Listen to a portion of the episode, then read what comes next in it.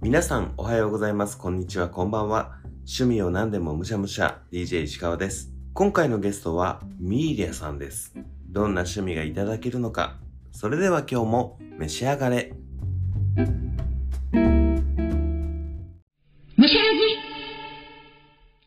本日のゲスト、ミーリアさんです。こんにちは。こんにちは。よろしくお願いしまよろす。しくお願いします。早速ですが、自己紹介をお願いします。ミーリャと申します。よろしくお願いします。よろしくお願いします。ミーリアさんのご趣味は何でしょうか、競馬を見ること、まあ、かけたりすることが好きですね。うーん、競馬ですね。ムシャラジの中では、いわゆるギャンブルは初めてじゃないかなと思うんですけど、はいその競馬を見るのも好きっていうのは、馬がはい好きってことなんですか、いや、騎手が好きで、ああ、なるほど。あの、一、人、まあ、騎手の方が好きな人がいて、うん、うん。その人の出るレースは結構よく見てる感じですね。ああ、なるほど。機種で競馬を見るっていう楽しみ方があるんですね。まあ、あんまりいないかなとは思うんですけど、好きですね。全然やらない僕だと、はい。武豊さんとかが知ってるぐらいっていう感じになるんですけど、ああ、う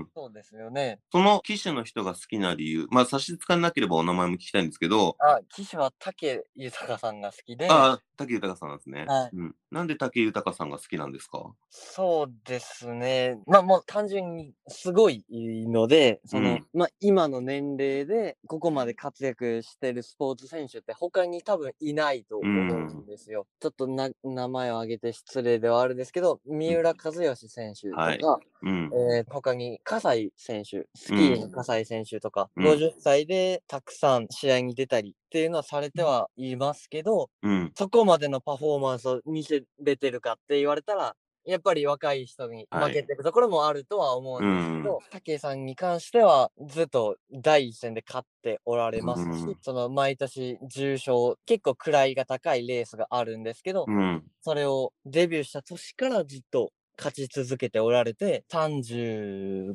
年ぐらいかな、すごいずでっすとね。毎年ずっと勝っておられるっていうような方で、うん毎年海外のレースにも行かれますし、うん。もう単純にすごい尊敬する方だなってう思っんて、生きたレジェンドですね。そうですね。競馬のジョッキーの人たちっていうのは、はいその誰でもそういうふうにこう現役生活が長いというよりは、もうやっぱ武さんが特別なんですかそう、まあ、武騎手より上の年齢の方もおられるのはうんあるんですけど、はい上も多分5人かな。5人か6人ぐらいしかもういないので、で、まあ、それ以外はもうみんなだいたい40代とか50前ぐらいの騎手が多いっていうような感じですね。その中でも、やっぱこう勝ち続ける、まあ、勝率が高いのは武さんぐらいってなってしまうんですね。うん、そうですね。まあ、一番騎手として、勝ち星を挙げてるのはもちろん武さんですし、まあ、通算勝利数っていうのがあるんですけど、その、うん、うん今までにデビューしてから今まで勝ったのが多いっていうのが、一番多いんですよ、武騎手は。うーん、 4000勝を超えてすごっるんですけど、今までもともと1位だった方は2800勝ええだったと思うので、うん、倍とまではいかないですけど、は近く勝ってますし、うん。引退するまでに5000勝を目指すって言っておられるんですけすど、ごっ毎年100勝ずつぐらいしておられるので、まあ今53歳だったと思うので、もう全然5000勝達成できるぐらいのうん、今勝ち星を挙げておられるので、そうですね、すごいなとすごい思ですね。しばらく誰も抜けない記録ってことですね。と思いたいですけどね、うんファンとしては。やっぱでも、騎手の方も、はいスポーツ選手になるんだ、なると思うんで、そうですね。やっぱストイックな生活をされてるってことなんでしょうね。そうですね。あの、竹騎手とか身長がまあ170ぐらいで、その騎手としては割と高い方で、身長が高い騎手って結構不利だって言われることが多いんですけど、はいその中でまあ一番勝っておられますし、あの年齢までやってて、で、体重も50キロじゃないといけないので、ああ、その上限が50ってことなんそうですね、50まで、50、48とかの時もあるんですけど、まあもうね、体重を制限しないといけなくなってしうんいるので、自由に、まあ飲み食いができるっていうわけでもないし、うん。ずーっと毎日トレーニングトレーニングっていう感じなので、大変かなとは思いますね。それはかっこいいっすね。その年齢までそんなストイックでやってうんて。そうですね。うん、もうお話聞いただけでミリアさんが竹豊騎手に魅了されるのがわかりますね。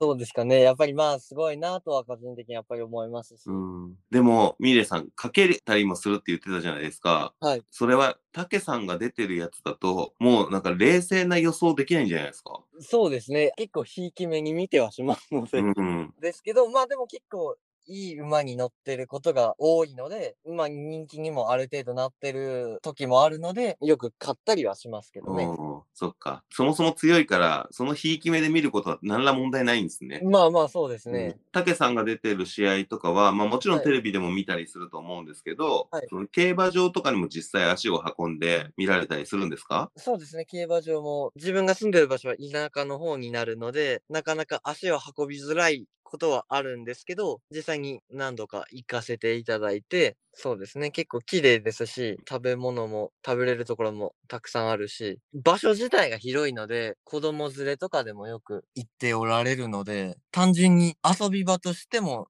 いいのかなとは思いますね。僕も2回だけ競馬場に見に行ったことがあるんですけど、はい。行く前に想像している競馬場よりめちゃくちゃ綺麗ですよね。そうですね。ちょっとイメージとしては、おじいちゃんとか、うんおうん男性がいっぱいっていうイメージは、個人的にもあったんですけど、結構若い女性の方もおられますし、うん、まあ、それこそ子供連れが多くて、うん遊具がたくさんあってとかってうん、うん、ななんるので、かそうです馬に乗る体験とかができる時とか土日とかあったりするんですよね。ありますあります。うん、全然一日入れるところですよね。そうですね。うん、ずーっと追っても全然楽しいところですね。僕はそんなに詳しくなかったから、はい。本当に100円ずつかけるとかそんな感じだったと思うんですけど当時。はい。それだけでも全然面白かったんで、そうですね。うん、試しに出かけてみるにはすごく行ったことがない人には新しい発見ありそうですよね。そうですね、うんだいぶいろんな視野が広がるって言ったらそこまでじゃないかもしれないですけど、結構楽しくはありますね。ね。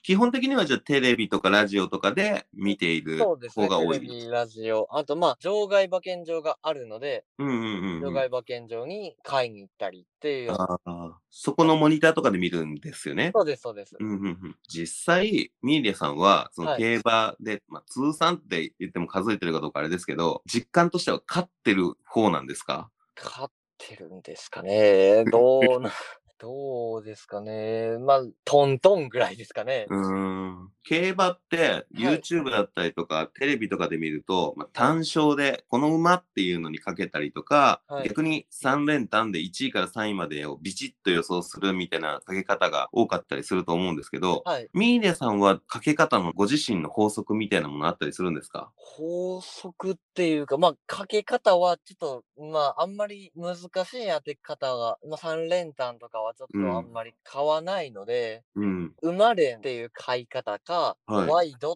ていう買い方があるんですけど、うん。それで基本的に買って、その買い方としてはそんなにかけない、金額もかけずに、少額返ってくるような感じのイメージなので、その一攫千金をっていうわけではないですけど、ローリスク、ローリターンというか。まあまあ、そううん。そうですね。でも長く楽しむにはそうですよね。一日いたいので、うんうんうん。その、今おっしゃった、馬連とワイドってどういうかけ方になるんですか、その馬連っていうのは、まあ、馬連の中にもいろいろ買い方がちょっとあるので、はい。一概にこうっていうのはないんですけど、一頭ある程度馬を決めて、はい。それをもとに、一頭をもとに、なんと他に買って、まあその一頭絶対来てほしいっていう馬が一着か二着に来れば、まず第一前提として当たる。で、ほうほ。そうの後に他に複数買った馬の中に、うん。それの反対の1位か2位がいればうんうん。当たるっていう買い方あー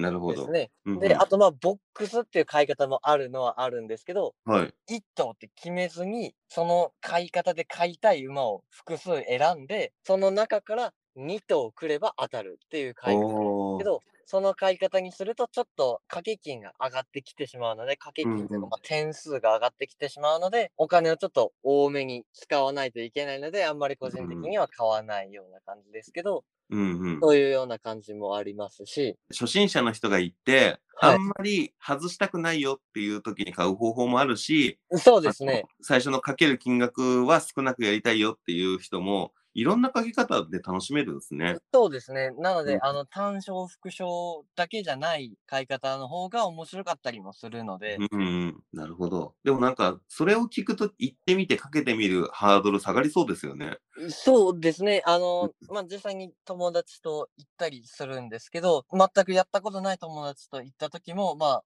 そういう感じで説明して、で、そのかけ方で買って、実際に当たる時もあるので、うん。その競馬のいいところって、のかけるところとして、勘でも当たるうん、う可ん。能性があるのはいいなと思うので、うん。楽しめるかなとは思いますね。なるほど。そんなこう競馬にまつわるこういろいろラジオで聞いたりテレビ見たりウィングスにはい行かれたり、競馬場に行ったりとかっていういろいろな楽しみ方があると思うんですけども競馬って言ってて、そのミーレさんが一番好きな競馬をしていてどのタイミングが一番楽しいですかうーん、どのタイミングそうですね。まあ、応援してる滝騎手がうん勝ってくれたが一番うん嬉しいですね。やっぱりまあ、その推しっていうことに多分なると思ううので、んうん大きなレース、一番大きなレースがあるので、その一番位の高いレースを勝ってくれたり、まあ、いい勝ち方ってあるんですけど、気持ちいい勝ち方で勝ってくれたときは、やっぱり嬉しいですね。なるほど。そういう意味じゃ騎手なのか馬なのか推しを決めてみるとまたちょっと違う楽しみ方ができるって感じそうです。ですね。やっぱり、うんあの、馬娘とかも今流行ってるので、はい。そこに出てきてる有名な馬がたくさんいるので、そこの馬から入ってとかでうんもいいかなとは思ったりしますし、その馬娘が出てから、なんかこう、は競馬場の雰囲気とか、ウィングスの雰囲気とかって変わったりしたんですかそうですね。ウィンズはあんまりちょっと最近行けてないのであれなんですけど、なんか若い人が多くなったかなとは思いますおね。ーそのウィンズって結構年齢を言ったらあれですけど、うん結構上の年齢の方が多いうん、そんなイメージあイりメーますジ。があるので、ただ最近行くと若い、まあ、大学生ぐらい、まあ、もちろんうんう二ん十歳は超えてるとは思いますけど、の大学生とかが結構多い印象があるし、うん、まあ、馬娘効果なのかはわからないですけど、はい。まあ、関係あるのかなとは思いますね。うんえーそういうふうにお客さんが変わってくる、変わり方を見てるのも面白そうだなとは思います。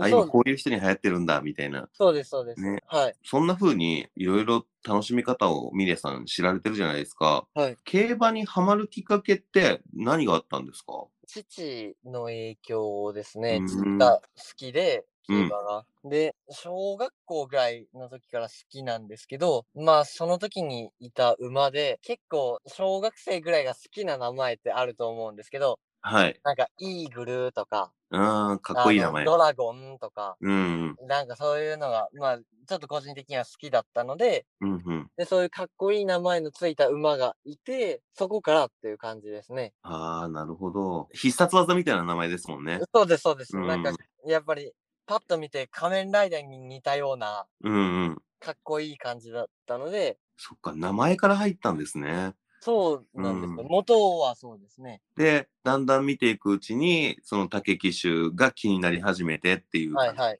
え、面白いですね。まあ、そういう意味じゃ入り口はたくさんある。でも最近はね、なんか面白い名前もあったりしますよね。そうです、そうです。うんうん。なんか可愛らしい名前があったりとか、ちょっと受け狙いみたいなのがあったりしますもんね。そうです、そうです。結構トレンドを意識したようなうはい名前もあったりするので、うん、そういう意味じゃ、あれですね、名前から入る人っていうのも結構いるのかもしれないですね。うん、かもしれうんないですね。なんか引っかかりにはなりますもんね。どんな歌なんだろうとか。うーん。ミーレさんがこのままこう競馬を続けていって、夢みたいな、目標みたいなことってあったりするんですかうん、まあその竹騎手が引退するまでは、まあそう長くはないのかなとは思うんですけど、うん。引退するまでに、その5000勝をしておられるところを、まあ、生で見れたら一番嬉しいなあって思いますけどね。なるほど。すごい、その勝手なイメージとして、その競馬を好きな人の夢とか目標とかって、いわゆるその万馬券を当てるみたいな感じのイメージでうん やっ。たんですけど、ど、そういう意味じゃ、その固定概念であった競馬の楽しみ方と、ミレさんの楽しみ方って全然違いますね。そうですね。あの、う何って多分、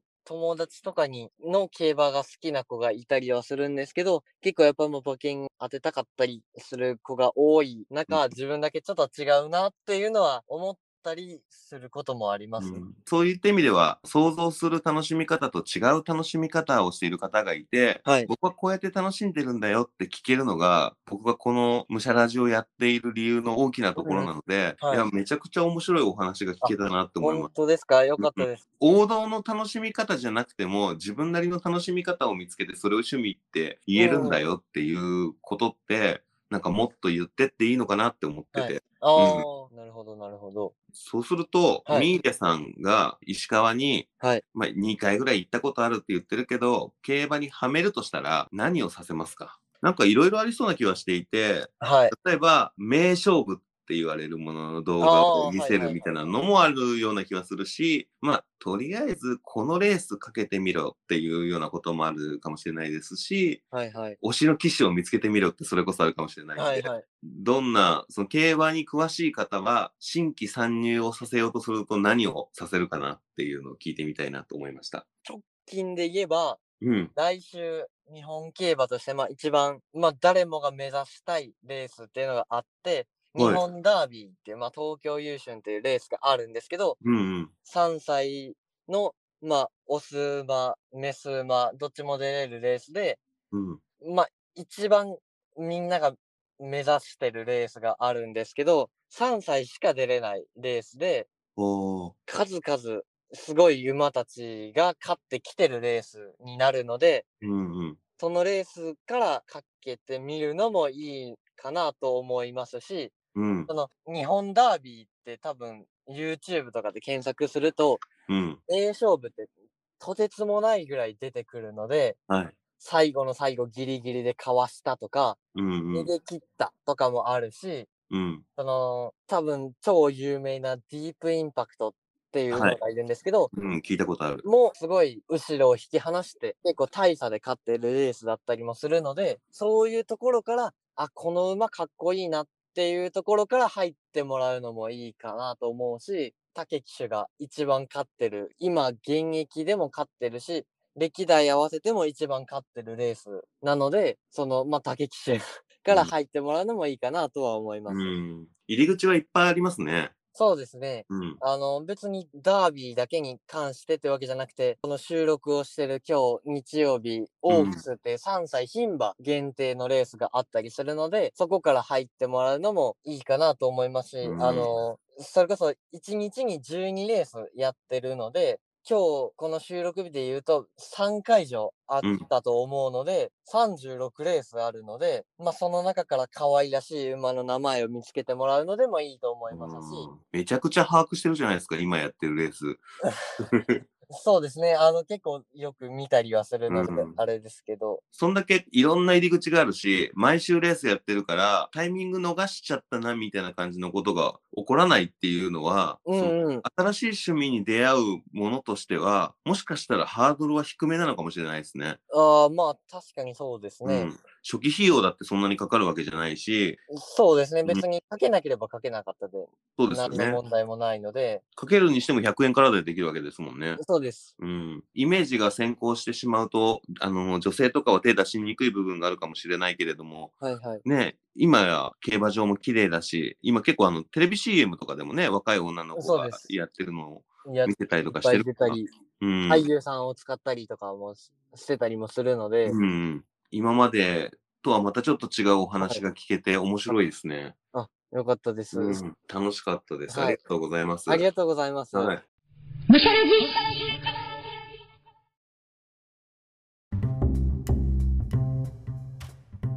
漠然と競馬に持ってたイメージが変わりましたね騎手の人を中心に見ていくってちょっと面白そうですよねなんかやっぱりギャンブルとしての競馬っていうイメージが先行してきてしまうんですけどやっぱりスポーツっていう風に見ても面白いんじゃないかなと思いましたスポーツでさらに公的に許されるギャンブルができるこれってなんかちょっと魅力的な気がしますね競馬チャンスがあったらやってみたいなと思いましたこんな感じでインタビューさせてくれる方を募集しています。リモートでも直接会ってでも収録できますので、趣味の話がしたいって思った方はお気軽に DM ください。どんな趣味でもお待ちしています。最後に Spotify でお聞きの方は番組フォローお願いします。Apple Podcast で聞いてくださっている方はあなたの感想をぜひレビューしてください。YouTube にもアップしているので聞きやすいものでお楽しみください。それでは今回は競馬をいただきました。ごちそうさまでした。お相手は石川でした。バイバイ。